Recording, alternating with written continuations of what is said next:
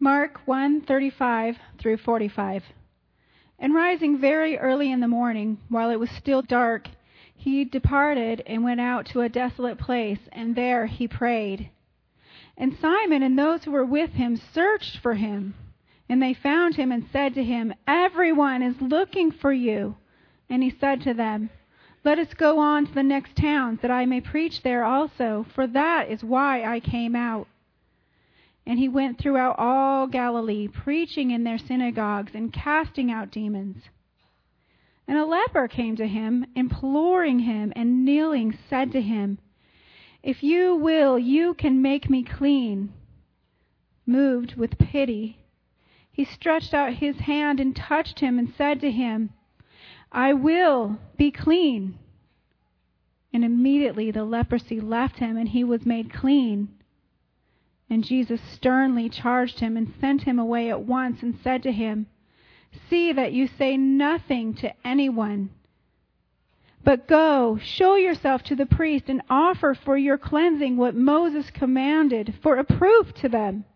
But he went out and began to talk freely about it and to spread the news, so that Jesus could no longer openly enter a town, but was out in desolate places, and people were coming to him from every quarter.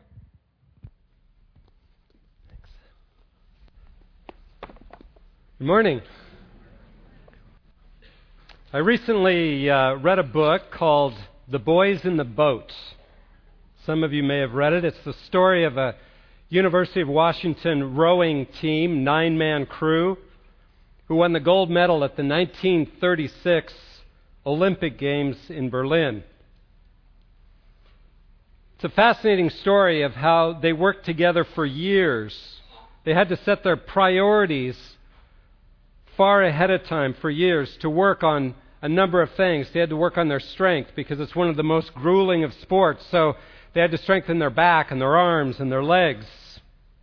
But most important, they had to practice rowing together in absolute unison to make sure that the oars came out of the water and went into the water exactly the same instant and that they were in unison or the entire boat would be thrown off and to do that, they had to learn to follow the lead of the coxswain.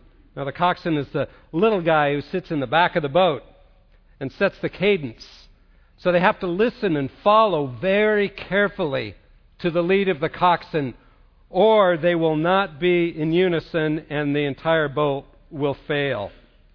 So they had to spend hours and hours just simply rowing and learning to row in line with the coxswain.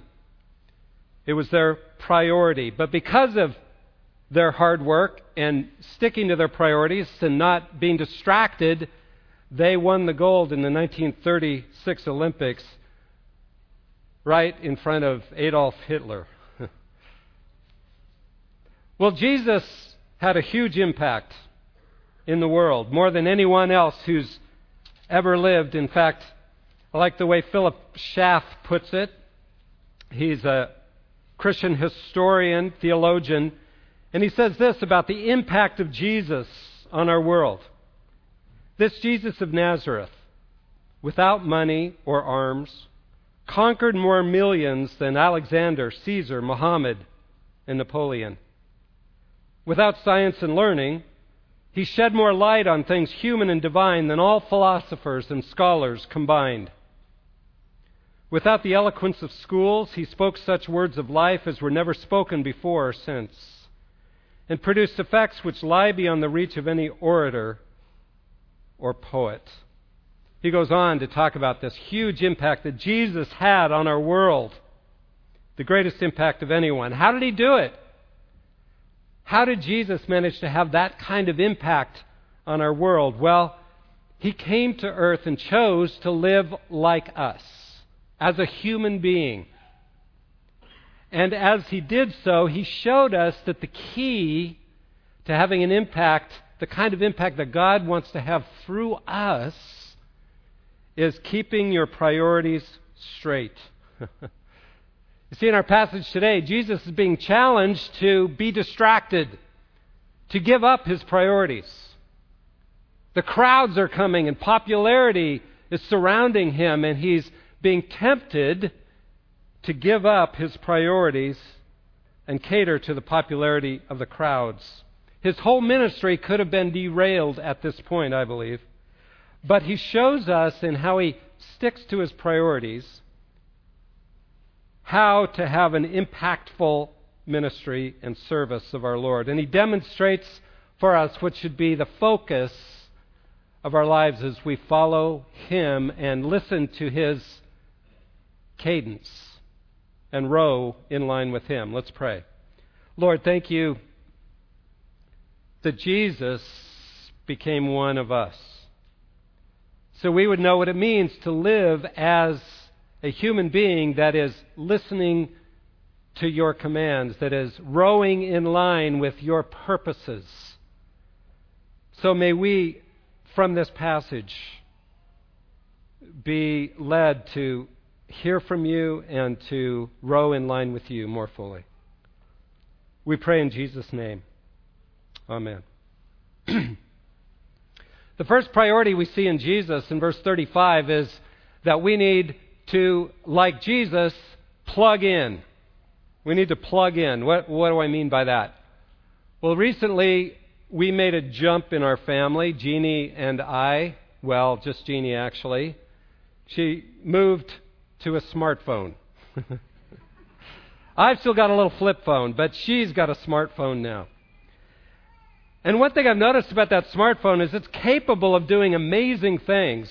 I mean, you can do all kinds of things that I can't do with my phone, and it's uh, got all kinds of abilities. They're wonderful, but it only has about a 10 hour battery life, and if you use it very much, then it dies. uh, it's not much use. After that, uh, if you let the battery die, if you don't plug it in, it's not good for much except maybe as a paperweight.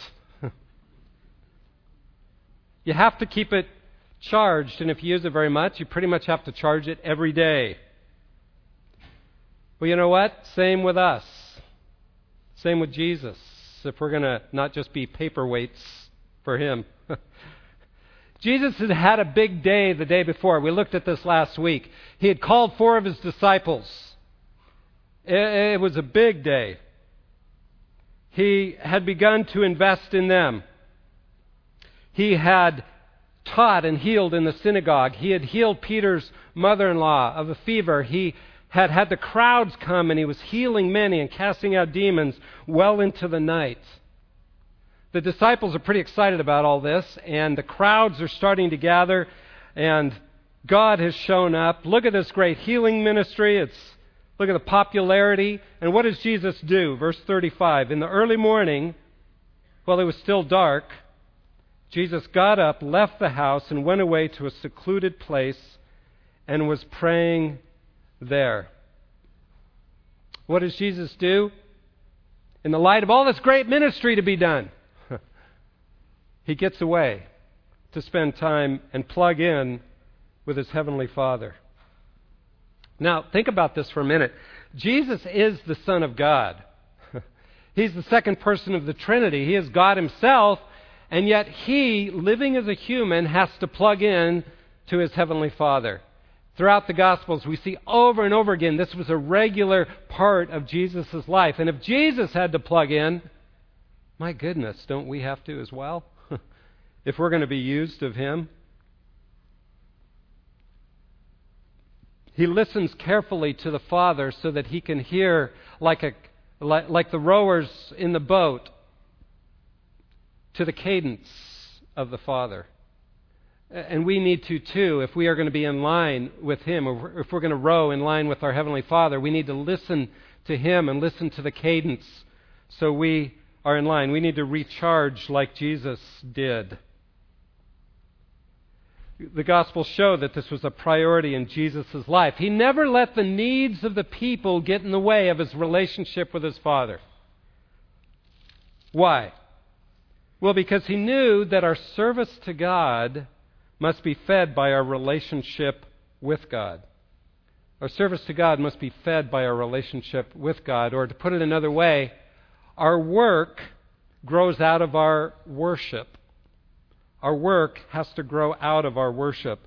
Without that, nothing of real value can be done. So Jesus needed to constantly plug in, and so must we. I, I'm struck by the effort Jesus took to make sure he got alone with his Father. He's in the house with Peter, right? And with the disciples and Peter's wife and Peter's mother in law, and they're all in this house, and there was no chance to really get alone with the Father. So what does he do? Four action verbs. He got up, he left the house, he went to a secluded place, and he prayed. You see, it takes effort.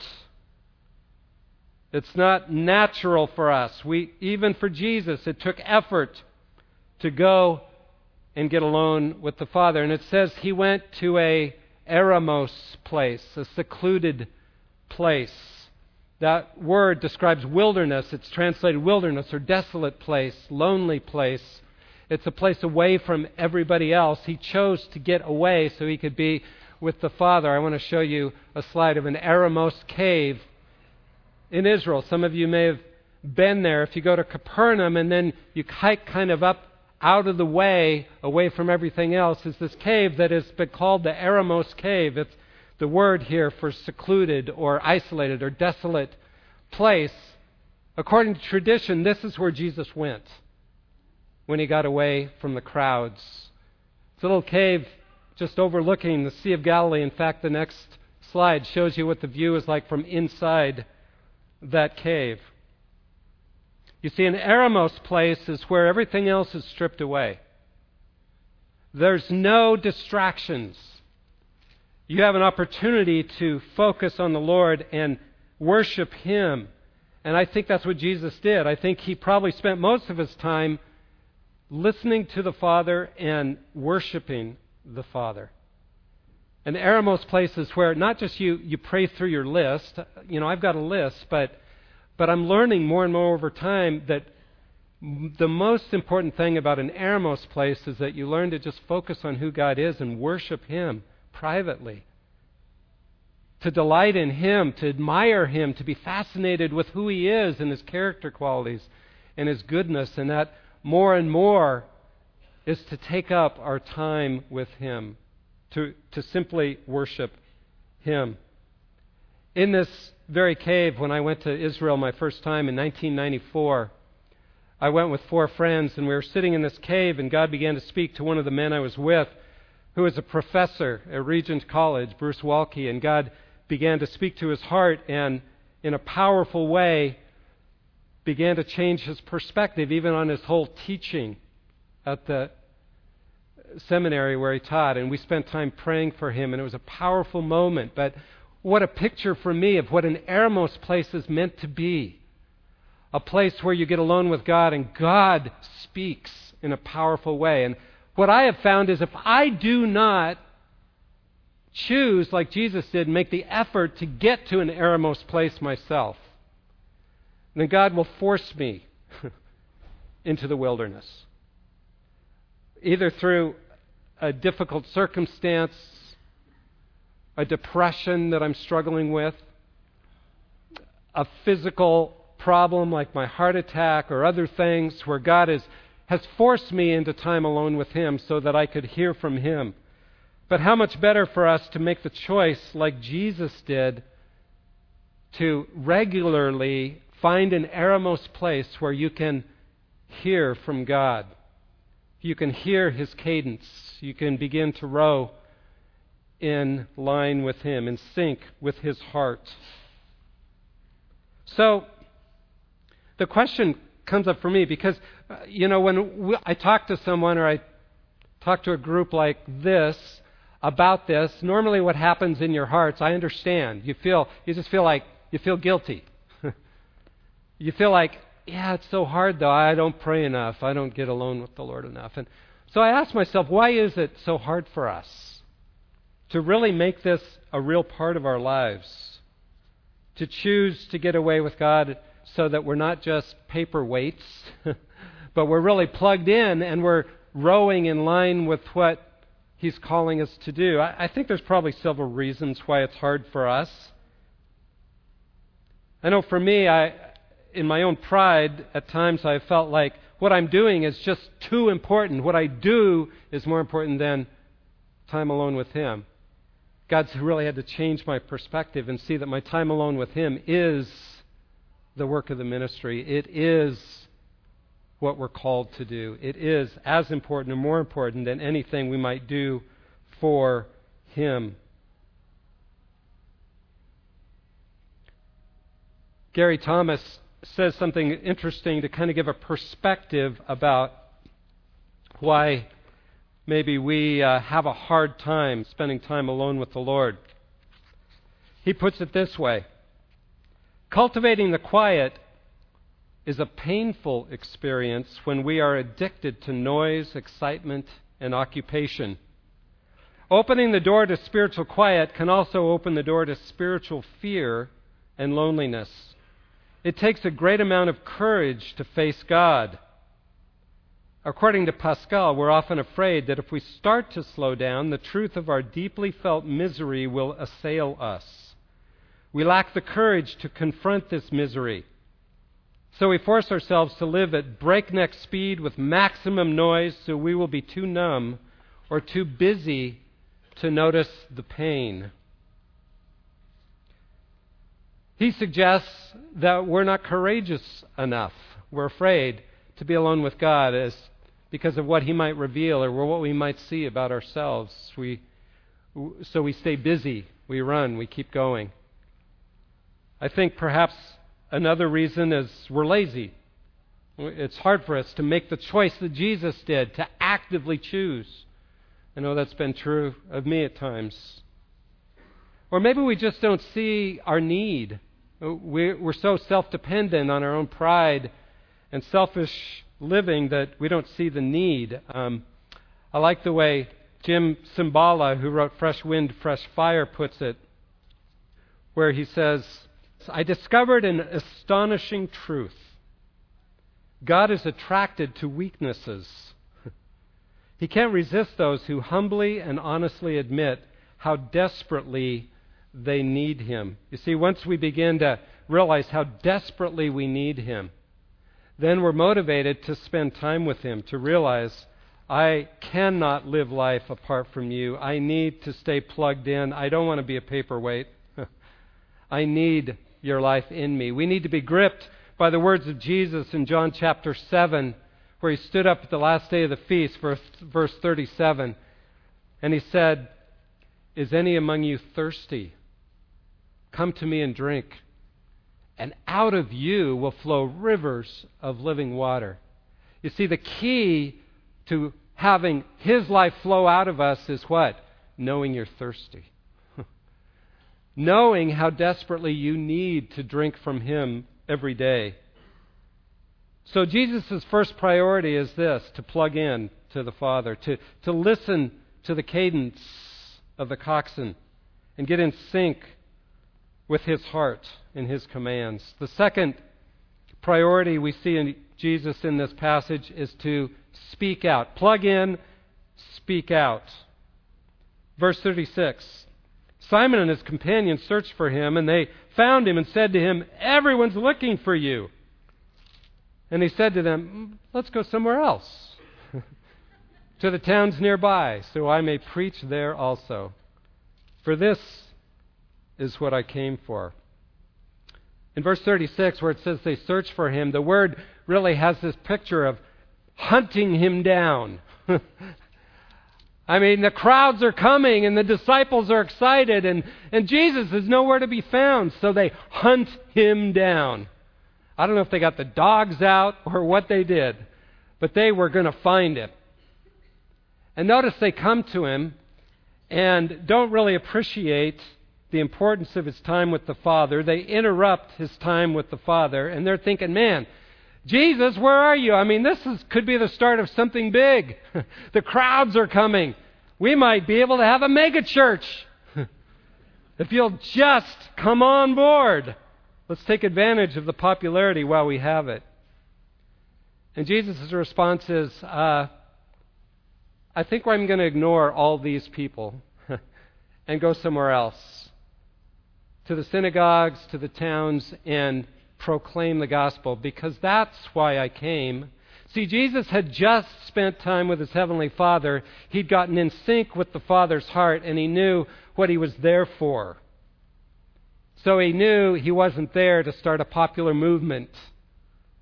The disciples didn't get it, the crowds didn't get it, but Jesus did because he'd plugged in with the Heavenly Father. I came to proclaim, he says, to speak the kingdom. So Jesus is demonstrating for us the priority for us as well. If we're going to be a follower of His, first you plug in, but as after you plug in, you, you need to speak out the gospel. Speak the gospel. To declare it. To tell the old, old story of Jesus and His love. God has chosen to give power to words. God spoke the entire creation into being. Jesus is the living Word. And when Jesus showed us that it's through Word that lives are changed, I would venture to guess that 98% of us in this room came to Christ because someone spoke the gospel to us. There's power in speaking the gospel. Sometimes we hear the old saying of St. Francis, we've been told it's of St. Francis preach the gospel at all times. If necessary, use words. You've heard me say, St. Francis didn't say that, actually.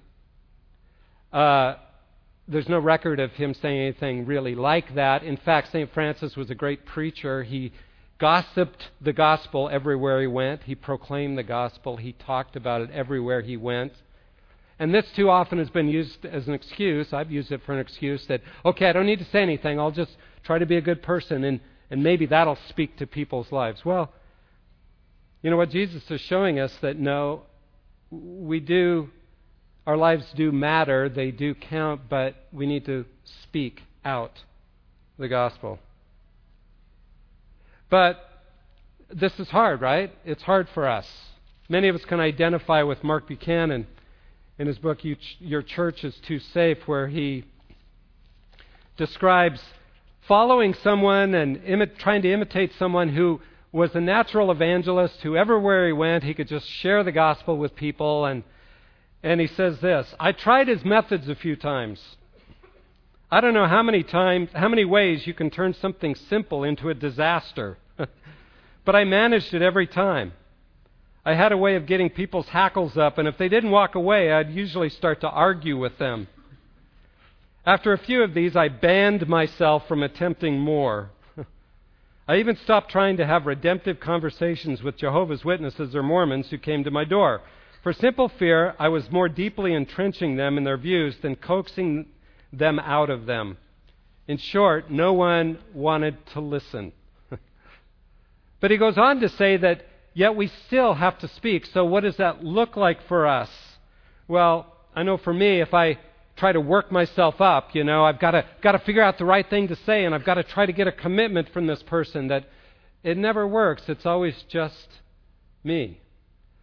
But the more I learn to just simply love people around me, get into their lives, hear their hearts, ask them questions about themselves, people don't get asked questions. And if you show, take an interest in them and show them you really care, that Jesus comes up naturally if you've been plugged into the Father.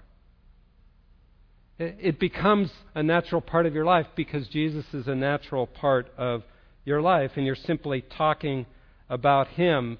We are to become gossips of the gospel, simply gossiping about who Jesus is and what He's done as we simply love people around us. So it's to be a natural part of caring for others, but it does mean that we need to pray and look for opportunities to speak out, to speak out the gospel to those that God has put in our life. Don't feel the pressure to get the person to make a commitment or get the person somewhere. You might just be one step out of a hundred in the person's movement towards Christ, but but be that step. Simply plant a seed. Share something about your walk with Jesus. So we're to plug in, we're to speak out. And third priority we see in Jesus is to reach out. Reach out. Here is a story of a leper who comes to Jesus in his time of great need. Verse 40. A leper came to Jesus, beseeching him and falling on his knees before him and saying, If you are willing, you can make me clean. Moved with compassion, Jesus stretched out his hand and touched him and said to him, I am willing, be cleansed. Immediately the leprosy left him, and he was cleansed. This man comes with a sense of need, a sense of urgency. He's a leper, and I want to show you a picture, and this is disturbing, but it's what leprosy does to a person. You see, leprosy is this disease that deforms the body and deforms your life. And, and one of the things it does is it kills any ability to feel pain in your extremities.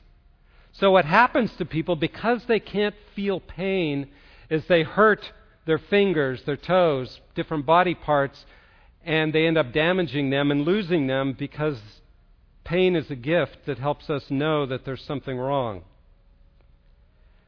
So, in the Hebrew world and the Greek world of Jesus' day, the Jewish world, uh, someone with leprosy was an outcast. In Leviticus chapter 13, it says this, verse 45 As for the leper who has the infection, his clothes shall be torn, and the hair of his head shall be uncovered, and he shall cover his mustache and cry out, Unclean, unclean. He shall remain unclean all the days during which he has the infection. He is unclean. He shall live alone. His dwelling shall be outside the camp. See, if a person had leprosy, they were seen as cursed by God. They became isolated. They were contagious. They were considered dangerous. So if you had leprosy, it robbed you of your health, of your family, of your name, of your home, of your job, fellowship with others, the ability to worship with others. People were disgusted and afraid of lepers. And a leper would never, under normal circumstances, approach a respected rabbi. But this one, in his desperate need, comes to Jesus and says, Please, if you're willing, you can heal me. And Jesus ignores the law, ignores the social barriers, and reaches out his hand and touches him. And I was reminded in between services that this word for touch here isn't just touch, it's really a word for embrace. He embraces him. In a sense, what Jesus is willing to do is to take this man's place, to become unclean according to the law, by embracing this man, reaching out to him, to become an outsider himself to touch his life. And miracle of miracles, instead of Jesus becoming unclean, the man himself is cleansed, cured completely. Whatever was deformed is restored. He's completely healed. The power of God has cleansed him. And notice what Jesus says. He doesn't say be healed, he says be cleansed be restored, not just physically, but to God as well. Wow. That's what Jesus can do when we get people in touch with Him. So Jesus is demonstrating another priority of our lives, of, of serving God, of following God, is we're to plug into the Father, we're to speak out the gospel, but we are to reach out with compassion to the needy. So, one of the questions that strikes me is who am I disgusted by? who do I resist getting close to? Who am I afraid of? Maybe God is calling me or you to reach out and touch them, even embrace them.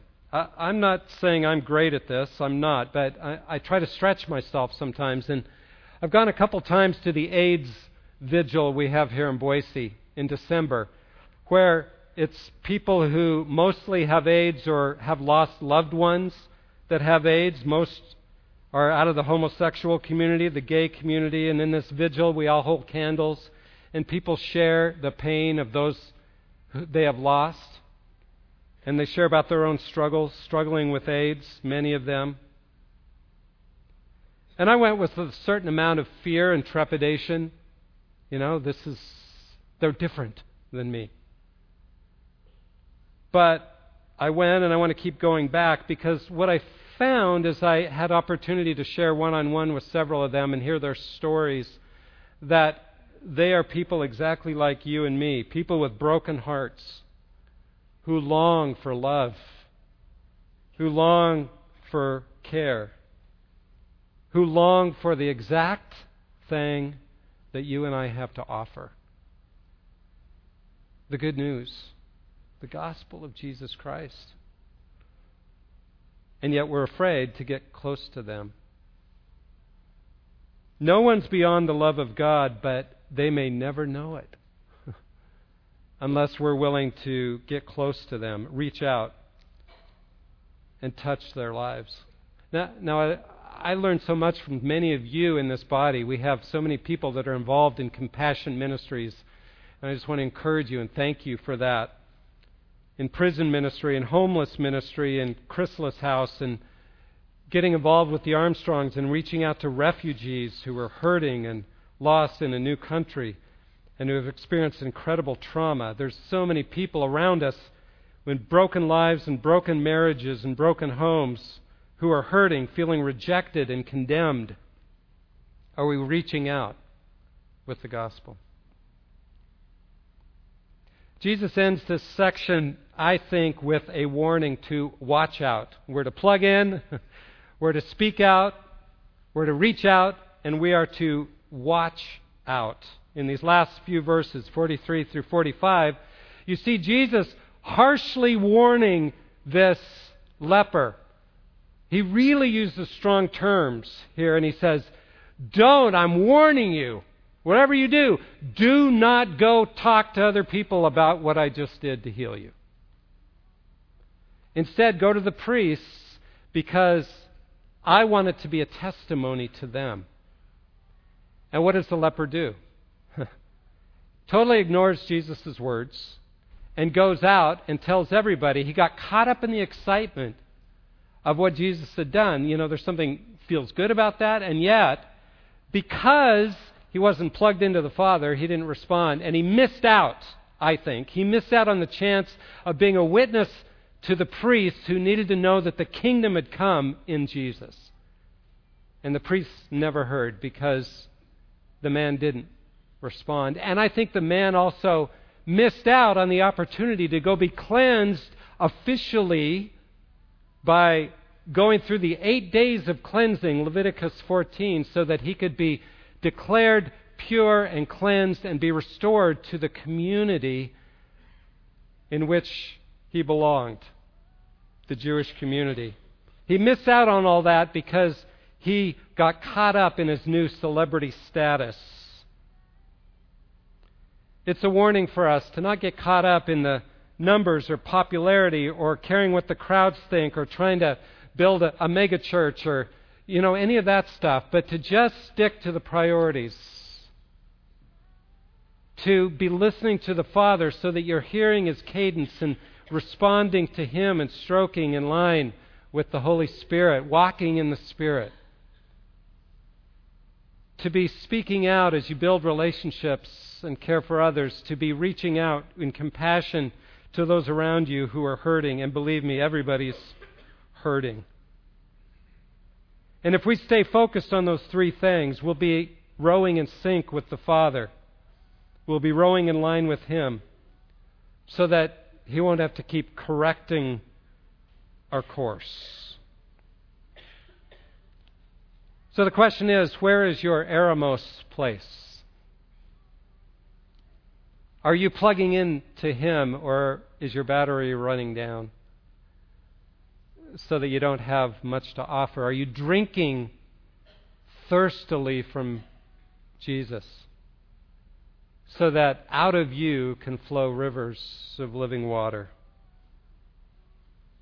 Let us be people who drink deeply of Him, plug into Him, so that His life will flow out of us. We're going to take communion together. Let me pray as the ushers come forward. Lord, as we prepare now to take communion together, we worship you and we give thanks to you that you, Father, have made a way for us to come into your presence, to plug into you, to be restored to you every day. Even though we sin and we fail and we struggle, yet through the cross of Jesus Christ, our sins were nailed to that cross, and we have utter forgiveness every moment. We have free access into your presence. Your heart is moved when we come in need and desperation. And so, Lord, we come that way now, knowing there is no way we could have access to you unless you made a way, and that way was through Jesus becoming sin for us so that we might become the righteousness of God. And so we give you praise and thanks. And as we prepare to receive the elements, may we confess those things that keep us from plugging in to you. We pray in Jesus' name. Amen. Just want to remind you that if you need gluten free, there's gluten free bread in the back. And I encourage you to use this time to just lay your heart before the Lord and ask what the Lord wants you to confess to Him as you prepare to take the elements together.